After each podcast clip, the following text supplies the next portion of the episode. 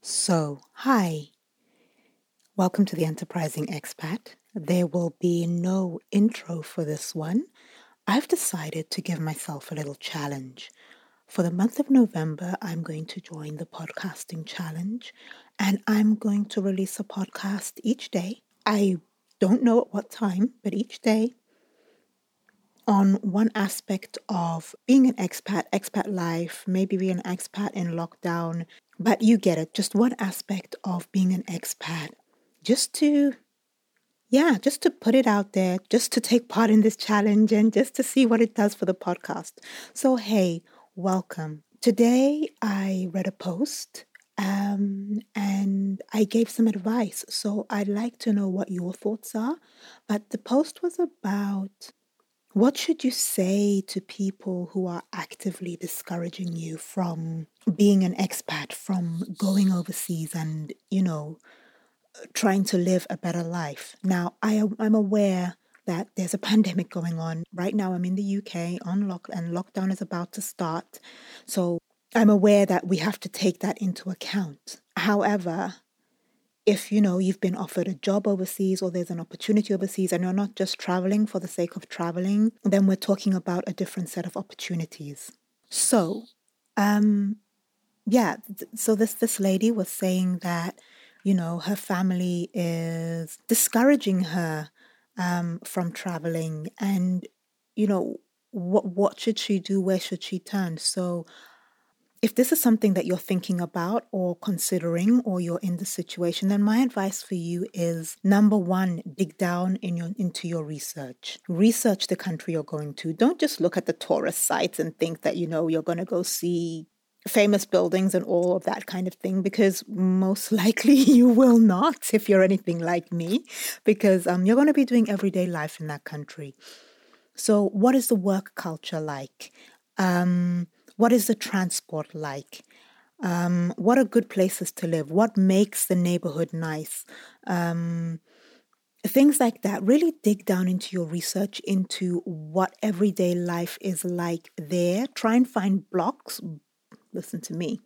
Try and find blogs from other podcasters that talk about life in that city or in that country. There are expats everywhere. You just really have to dig, um, but you will find them.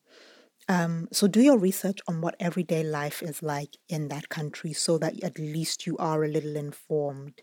What else can I tell you about that? In doing your research, you know, one thing I do every time I'm moving is I join the Internations group for that country and just see what people are talking about, what sort of things are happening. And yes, I know we're in lockdown, but in normal times, and a lot of these events have moved onto a virtual platform as well. So just see and, and get to know people from that area, living in that country, and get some first hand opinions of what will be waiting for you. The internet is a wonderful thing. Secondly, you're going to be an expat. Inherent in that meaning is that you can always go home.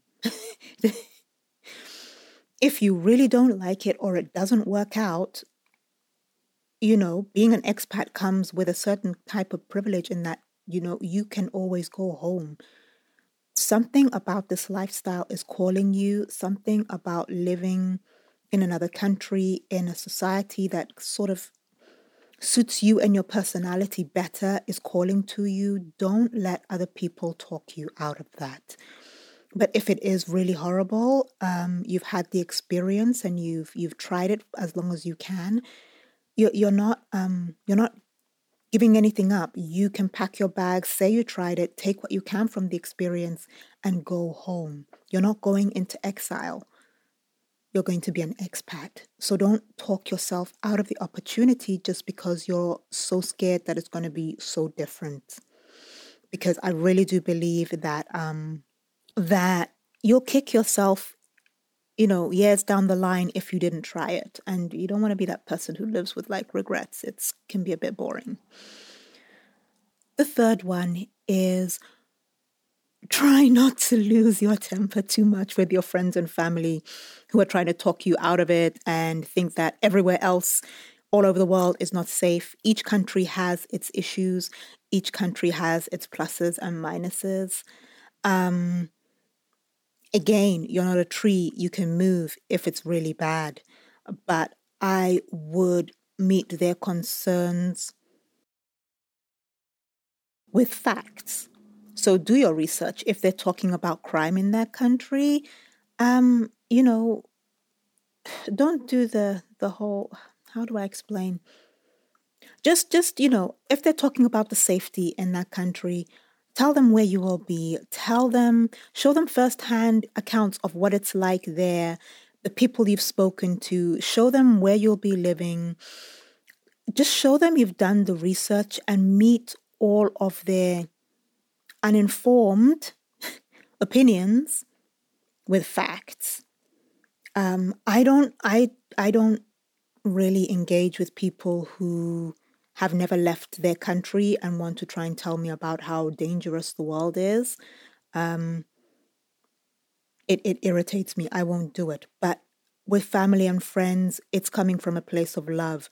So do meet their concerns with facts that you've taken the time to dig out and look for. And I think that will make you feel more secure about where you're going and what you're doing.